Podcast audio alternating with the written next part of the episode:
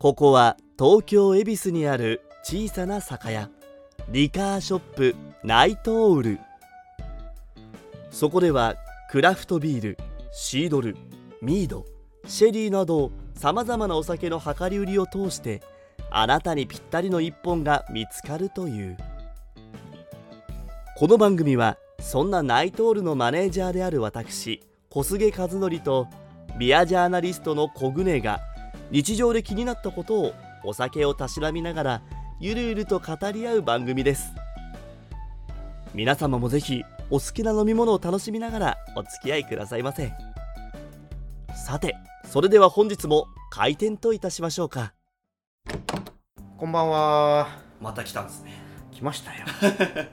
来ないと始まんないですから。確かにしかしまあ今日は暑いんでちょっとね体疲れてるんですよ。ああね最近ね熱中症も多いってね、うん。ニュースにもなってますからね。なんかそんなに体に負担のかかんない飲み物ってないですか？おーありますよ。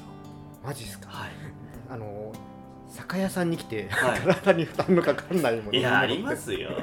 だって酒屋さんまあバーテンダーとかもそうでしょうけどね、うん。あの基本的にいわば薬剤師みたいなもんですよほうかっこいいな。はい、その時にあったものっうん。ていうのがやっぱもともとのね始まりというかなるほど。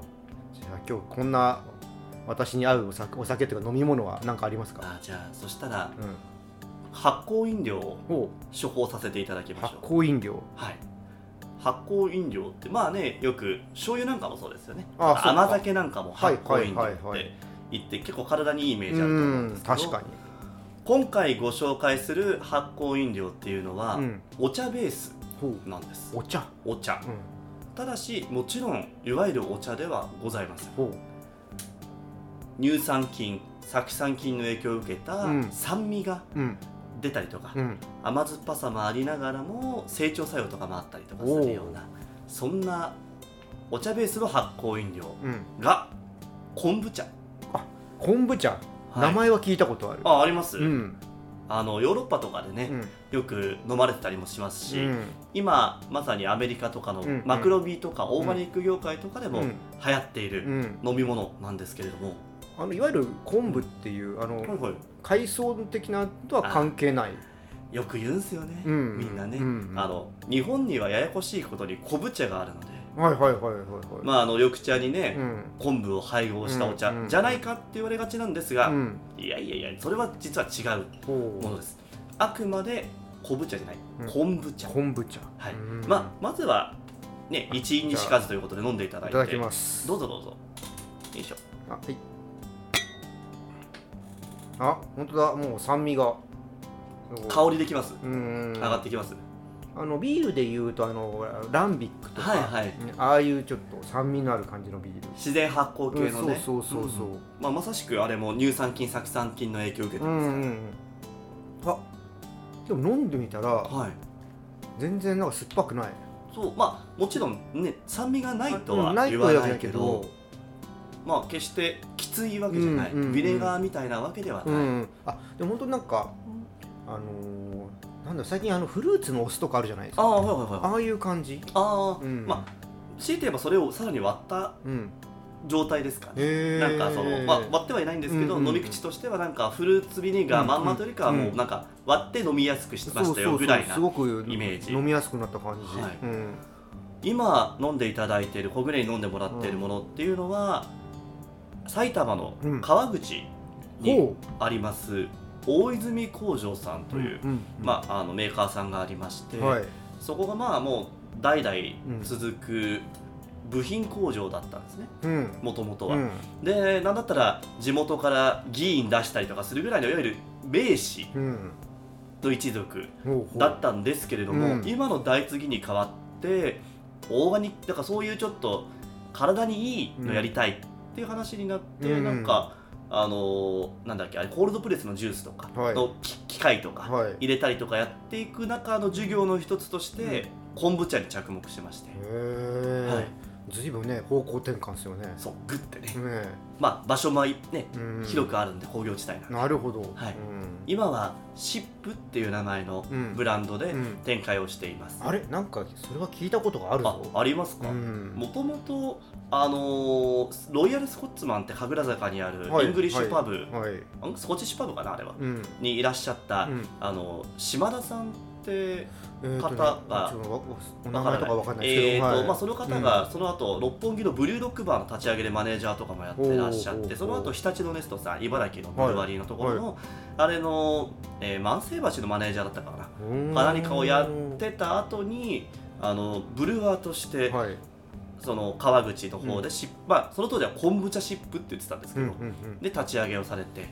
うん。でその後、まあ池袋にあるうんビアバーのカムデうん。うんうんうんにいたりとか、うん。あの大塚のリドルうん。でワインとクラフトビールのお店にいたりとかしてた石橋さんっていう方があの2代目として継いで作ってらっしゃってて今もう3代目に変わっちゃったんですけれども、そんなクラフトビールの関係者たちが、あのよりそのブラッシュアップしてうん。作り上げてきたっていうのがまさにこの日本のこうシップの昆布茶になるので多分それでもしかしたら話というかうん。噂は聞いてたりビール業界のお店でもねうん使ってる店があったのかももしれないですね。そうかもしれないですね、うんうん。へえでもこの昆布茶って発祥とかってどこなんですか、えーとね、発祥諸説あるんですけど、うんうん。一応モンゴル、モンゴル？へはい。えあのー諸説ありますけど、主にやっぱ今飲まれてるのは北欧系とかが多いかもしれませんうね。んだから全然なんかそういうイメージないですね。なんか味的にも、うん。ま昆布茶というからうん。イメージがないんです、うんうんただ実はこれのベースとなるもの、うん。今飲んでもらってるものの、うん。ベースとなる存在は実は日本でも過去にあったんです。うんへえあのまあとは言いつつも、80年代手前ぐらいの話なんで、うんあのそんなに実感あるかどうかは置いといてなんですけど。まあ本当まだね小学生にも上がってないですからね俺。あのいわゆる多分お父さんうんお母様とかがうん。詳しいかもしれませんが、うんうん紅茶キノコという、ああ紅茶きのこ。はい。ありましたね。あの噂に聞く。うん。紅茶キノコうん。の進化先がこれです、そうなんですか。はい、なんでこれがライチュウですね。へえ ピカチュウからの。そう。なるほど。そうだったんですか、はい。えー、でも本当飲みやすいですね。そうなんですよ。ん。でももちろんまあ昆布茶と一言に言ってもいろんなタイプがありますからリリースされてるもの、うん。例えばうん。大手メーカーさんがうん出したりとか、うん。あのネット上でね売ってたりするものもあるんですが、その大半のものというのが基本的にはもう水分を飛ばしてしまっているものが多いです。でうん発酵飲料なのでもちろん酵母が生きてるうん方がいい、酵母というかねあの状態がいい方がいいんですけれども、大体のものがもうなのでリキッドになっててもう割ってくださいと。か、あー。下流になっててうん。お茶と溶かしてくださいっていうものが多いんですけど、ここのはあのちゃんと非加熱の状態で持ってこれるようにしていて、うん。でまああのうちの場合サーバーから、うん。要はドラフトの状態のものもありますし、ボトルもあるんですけど、うん。どちらも用冷蔵でうん。しっかりちゃんと生きてる昆布茶っていうのを取り扱いしてるような形ですね。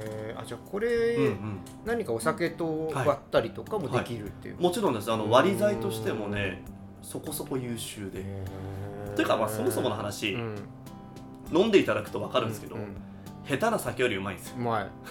でうま変になんかじゃあこのあと予定がとか、うん。うん。運転しなきゃとか、体調があって時に、ノンアルビールとか、うん。変なの飲んだりとかうん。だけじゃなくて、うん。適当な酒買って飲むならこれがいいんですよ。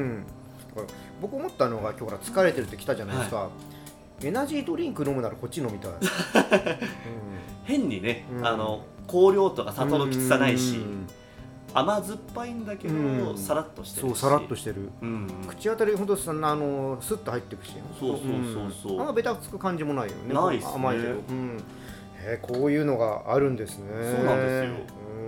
うん。勉強になった。いやちょっとね元気になってきたよ。よかったです。さあじゃあちょっと今日の話をしようかなということで。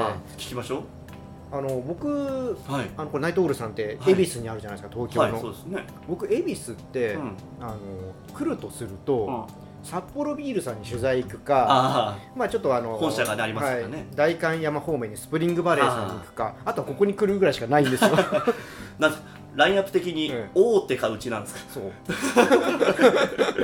まあまあして三大恵比寿としてね。そう三大恵比寿。あの認めていただいたというまあ基本酒でしか来ないんだけど、そうね。だからすごく知ってる範囲が狭いんですよ。そうね。恵比寿に対して。まあそのトライアングルではだいぶね、うん。恵比寿の中でもうん。ちょっとギュッとしちゃう、ギュッとしてる、うん。だから今日はもうここは、えーっとはい。お店開いてえっ、と今9年目ですね。9年じゃないですか。2014年からなので、ということは相当この辺りでいろいろ過ごしてるじゃないですか、小菅さんは。うんまあっていうかそもそも私この辺りですし。あ出身もそうでしたっけ？まああのとは言いつうん。つ小学校ぐらいでうん。い移っちゃうんで、うんまあ、また戻ってくるんでうんうんうんうん形なんでそこまでがっつり長いわけじゃないですけどうんけどまあもともと土地勘も含めてあるのでなんで、はいそんな小菅さんに今日ははい恵比寿の魅力をちょっと聞いてみようかなと、お聞いちゃいます、うんそうだからそもそも恵比寿ってどっちかとなんだろうなビジネスなのかなうん。商業なのかな、、はいまいちつかみづらいところがあって。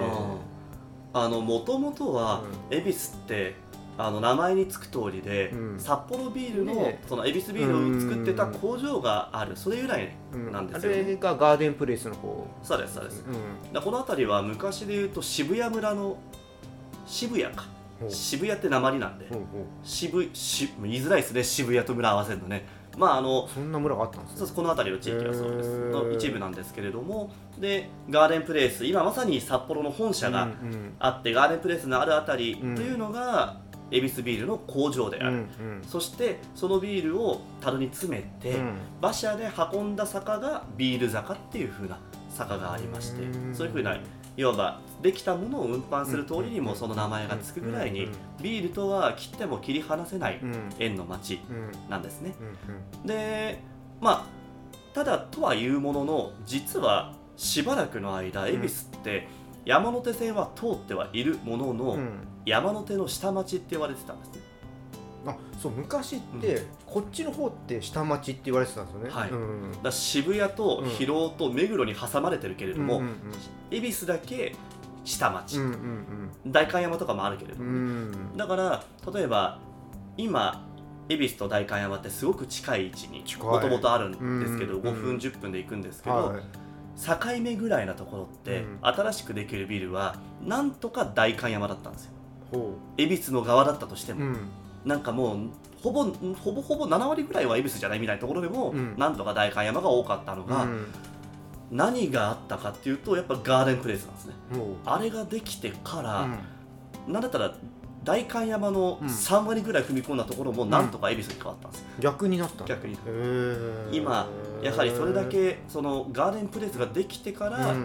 タワマンも立ち始めた、うん。人が流入し始めた、うん。うん。そしてテレビでも取り上げられて、うん。ね、花壇とかのロケ地にもなった。はいはいはいほら、はいね、道明寺松,、松本さんがやってらっしゃった道明寺と、あと,、えー、とあの方は誰でしたっけ？つくしをやってた人は誰でしたっけ、えーっと井上真央さん。あそうだ井上真央さん。はいのなんかね待ち合わせシーンで潰れるので有名なあの待ち合わせのところもガーデンプレイスうんぐらいな、まあ本当にデートスポットだけじゃなくて、もう定番としてなって今もう何年25年とかもっと？もう結構経ってますよね。30年経ってないかな、うんぐらい30は行ってんのかな？30行ってないかな、うん。25か30かそんなもんでしたよね、うん。確か。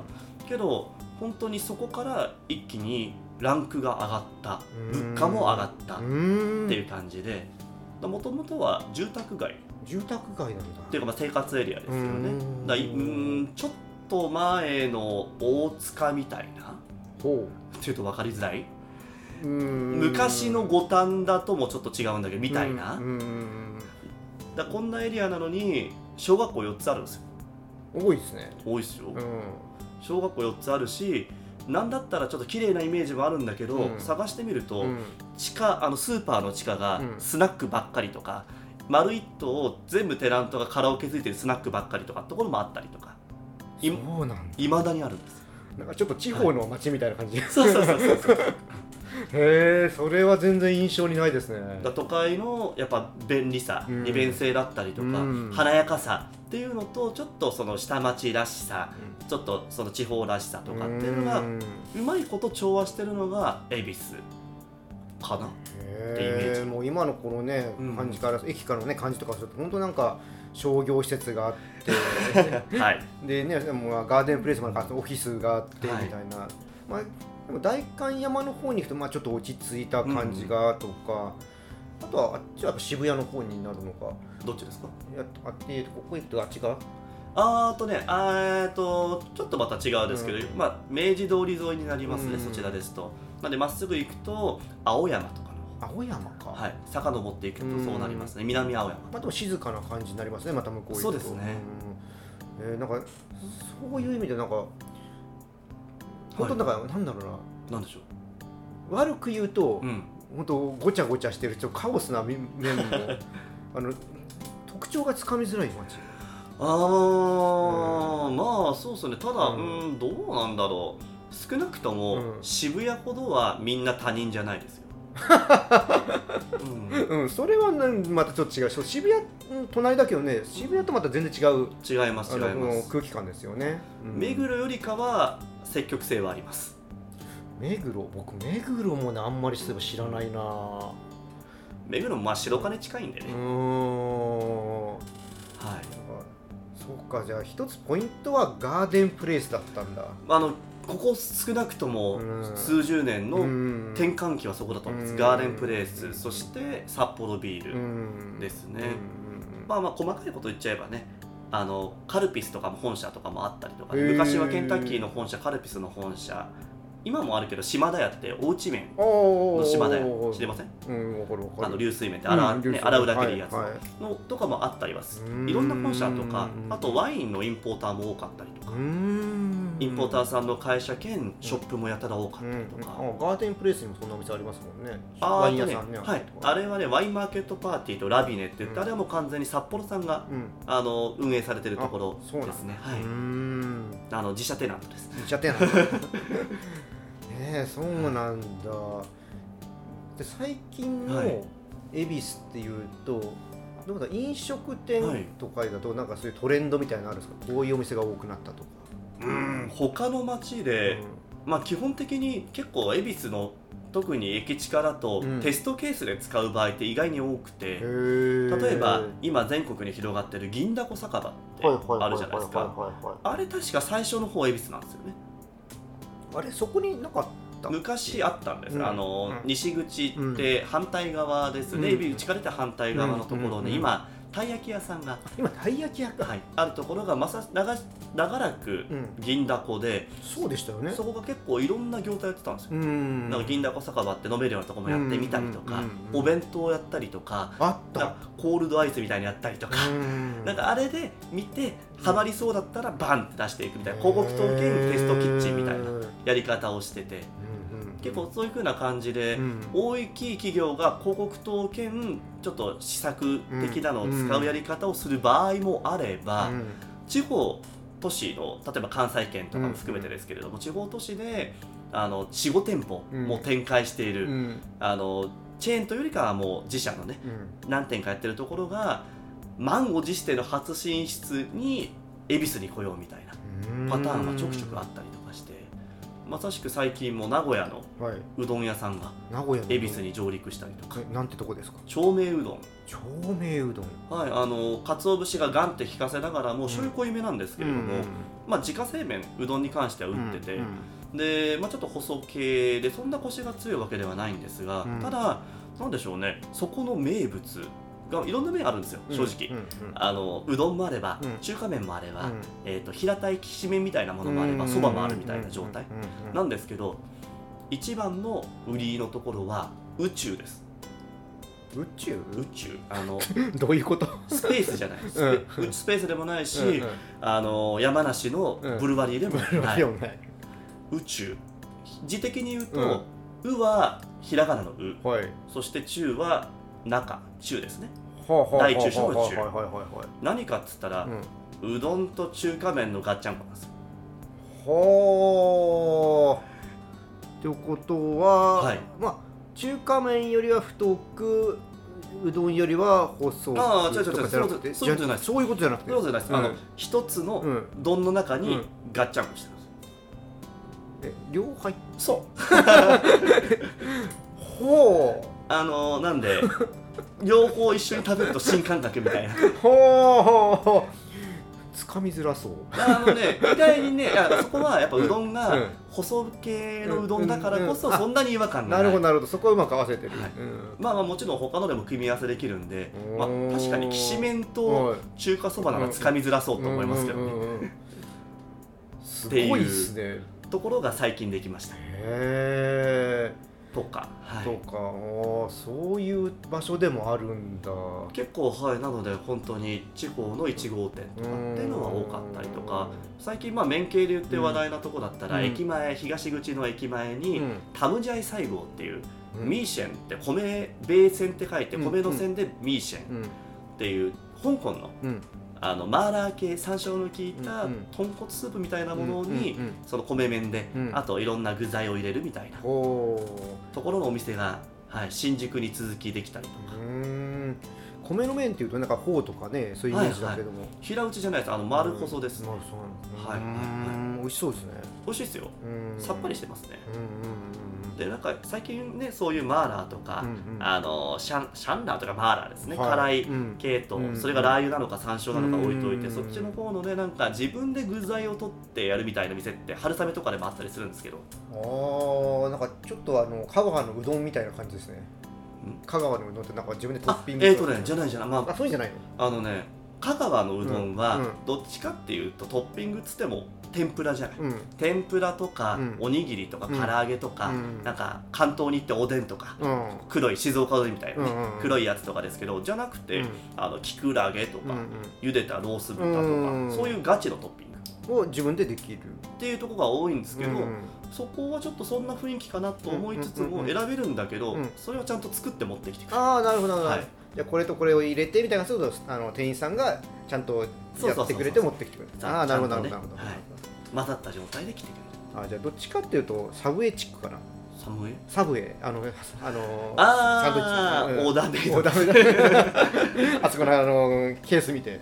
そんなイメージです、うん。謎の呪文を言うんでしょわかんないけど。わかんない。ススタバもそんなに行かないコーヒーダメだから行かないけど、うん。なんか言うんでしょなんとかマシマシ、うん。あそれジジロロジロジロ麺じゃんずっと麺じゃんスタバでマシマシ言ってる人は聞いたことないですね。フラペチーノなんちゃらまちまちとかじゃない。でもなんかあのー言ってる人はいそうな気がしますけどね。大体同じ言葉で聞こえます、うん。うんああでもきっとあるんでしょうねそういうのもね。そういうのもね。ん。何かしらはあるはずなんですよ。うん。えー、面白い。なんか他にはなんか注目というかはい。ここ面白いよとか、まあ、ここ美味しかったよみたいなのってあります？恵比寿で。うん。そうですねちょっとまだ行けてなくておちょっと気になってるところで言ったら、はい。日本酒とちょっとあの洋食のペアリングをうん創作洋食のやってるところがあったりうんとか、っていうのもありますし、うん。あとどっかあったかな？恵比寿でしょ？最近やっぱハンバーグがブームじゃないですか。知りません？いや知らなかった。え知らないですか？そうなの？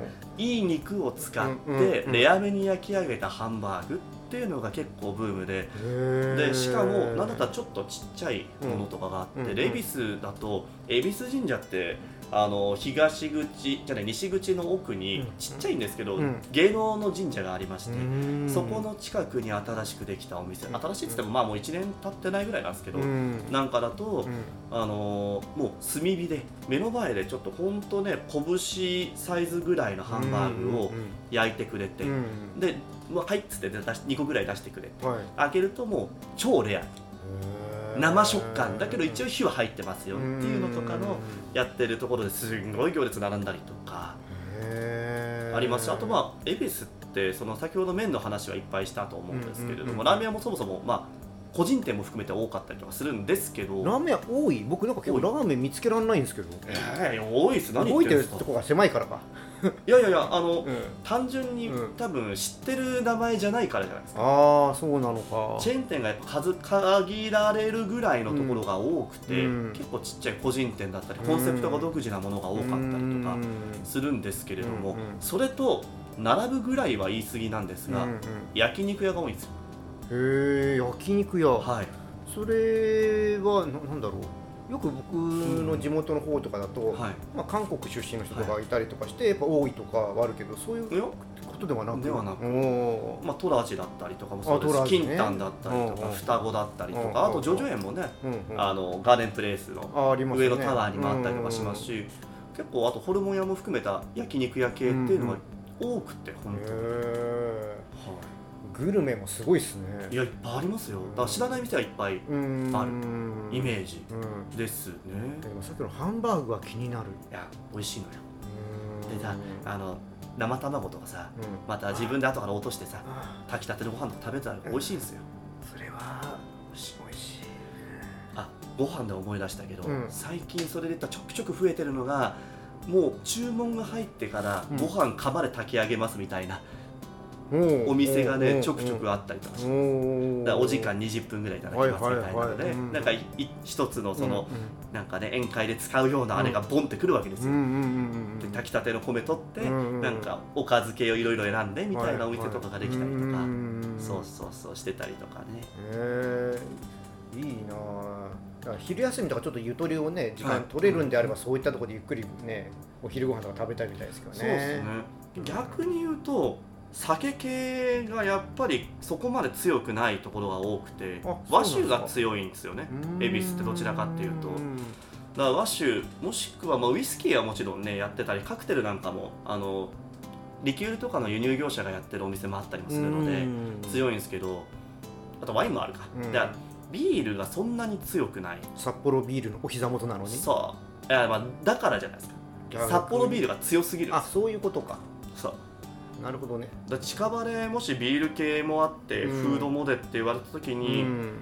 そうですね。結構過去サーバーをいくつかやったとこなんかでも、はい。もう結構引き上げちゃったところも多くて、今もしどこか恵比寿で推しはどこですかって言われたら、アミューズメントさん。アミューズメントさん僕知らないですね、知らないですか、うん。東口を降りていただいて、で五差路があるんですね。うん。あのみずほ銀行があったり金鉱図があったりとか、あと野村のジェムズって商業ビルがあったりとかするとこがあるんですけれども、でそこの金鉱図の地下うんにあってもともと渋谷の桜ヶ丘っうんて、まあ、あのもう再開発に、ねうん。なっちゃった地域なんですけどにもう老舗でやってたところでそこの、えーアミューズメントさん自体はうん。もともと NBA って日本バーテンダー協会のうん。兼ね合いでやってるところなんで、うん。まあ、そもそもまずカクテルがうまい、うん。そして渋谷にあった当時もう数十年前からドラフトのビールの先駆けでずっとやってるんですよ。うんで輸入物もそうだし、うん。日本のもいっぱいやってたりとかしてて、うん今多分フル稼働してないだろうけど8か10ぐらいはタップがあったはずで、十分ですね。うん。でうんあのー北海道にあるあのエゾビールさんと仲がすごくいいので昔から。フレッドさんのとこですね。そうですそうですそうです、はい。あのユダヤだ俺はみたいなね ロスチャイルドだってずっと言ってた人ですけど えあのリアルサンタさんね、えはいリアルさんとさん見た目がね。はい。で彼と仲がいいので、えプヤラをすんげえ推してるんです本当ね興味全然見えないあのエストニアのすごくクオリティの高いビール、うん。プヤラが樽で飲めたりす。るで料理もしっかりなんかちゃんとしたところなので、うんなんかランチ時間にも行って、こお腹にね、うん。あのちゃんとした料理食べてからのそういう風なビール飲むとかワイン飲むカクテル飲むなんかにすすごく使い勝手が良くて。ね。で深夜も2時ぐらいまでやってるんで。結構遅くまでやってますね。そう。うん。困ったら行こうぐらい、うんうんなるほど、はい、じゃあちょっと元気出てきたからはい、行こうかなそっちへとか言って。あら飲み飲みに行っちゃいます？行ってこようかな？楽しんできていただければ。じゃあちょっとはい。行ってきます。行ってらっしゃい。さて本日も営業終了のお時間です。この番組では皆様からの質問や感想を受け付けております。Spotify でお聞きの方はコメント欄またはナイトールの Twitter までお願いいたします。それではまた次回恵比寿でお会いしましょう。皆様良い夜を。